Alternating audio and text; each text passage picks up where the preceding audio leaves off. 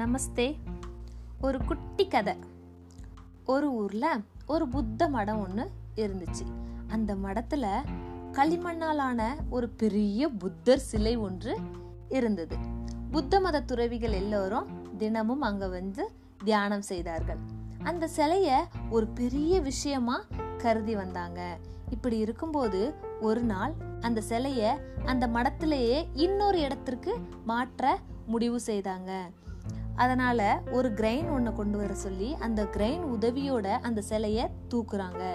அப்படி தூக்கும் போது அந்த சிலையோட எடை மிக அதிகமாக இருக்கு.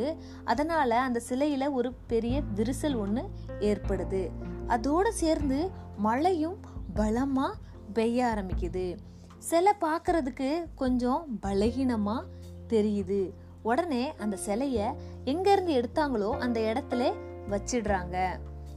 இரவு நேரமானது. அந்த மடத்தின் தலைவருக்கு மனசே சரியில்லை. ஐயோ, நல்லா இருந்த சிலையை நாம் இப்படி ஆக்கிட்டோமேன்னு நினச்சி ரொம்ப வருத்தப்பட்டு தூங்காமல் இருக்கிறாரு. உடனே தன்னோட கையில் ஒரு விளக்கு எடுத்துக்கிட்டு அந்த சிலையை பார்க்க போகிறாரு.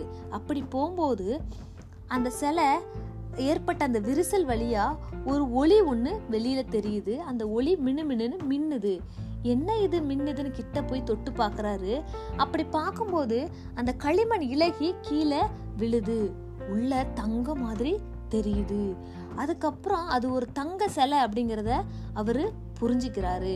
அங்க இருக்கிற எல்லாரோட உதவியோட அந்த களிமண்ணை கொஞ்சம் கொஞ்சமா அகற்றிட்டு பார்க்கும்போது முழு தங்க சிலை புத்தர் சிலை கிடைக்குது. அதை அந்த கோயிலில் வச்சு வழிபட ஆரம்பிச்சிட்டாங்க. இந்த கதையில் வர்ற மாதிரி தான் ஏதோ ஒரு காரணத்திற்காக களிமண்ணால் மூடப்பட்ட தங்க சிலைகள் தான் நாம் எல்லோருமே. நமக்குள்ள நிறைய திறமைகள், நிறைய நற்குணங்கள், திறன்கள் எல்லாமே இருக்கு. ஆனால் இதெல்லாம் ஏதோ ஒரு காரணத்தினால அது மறைஞ்சிருக்கு.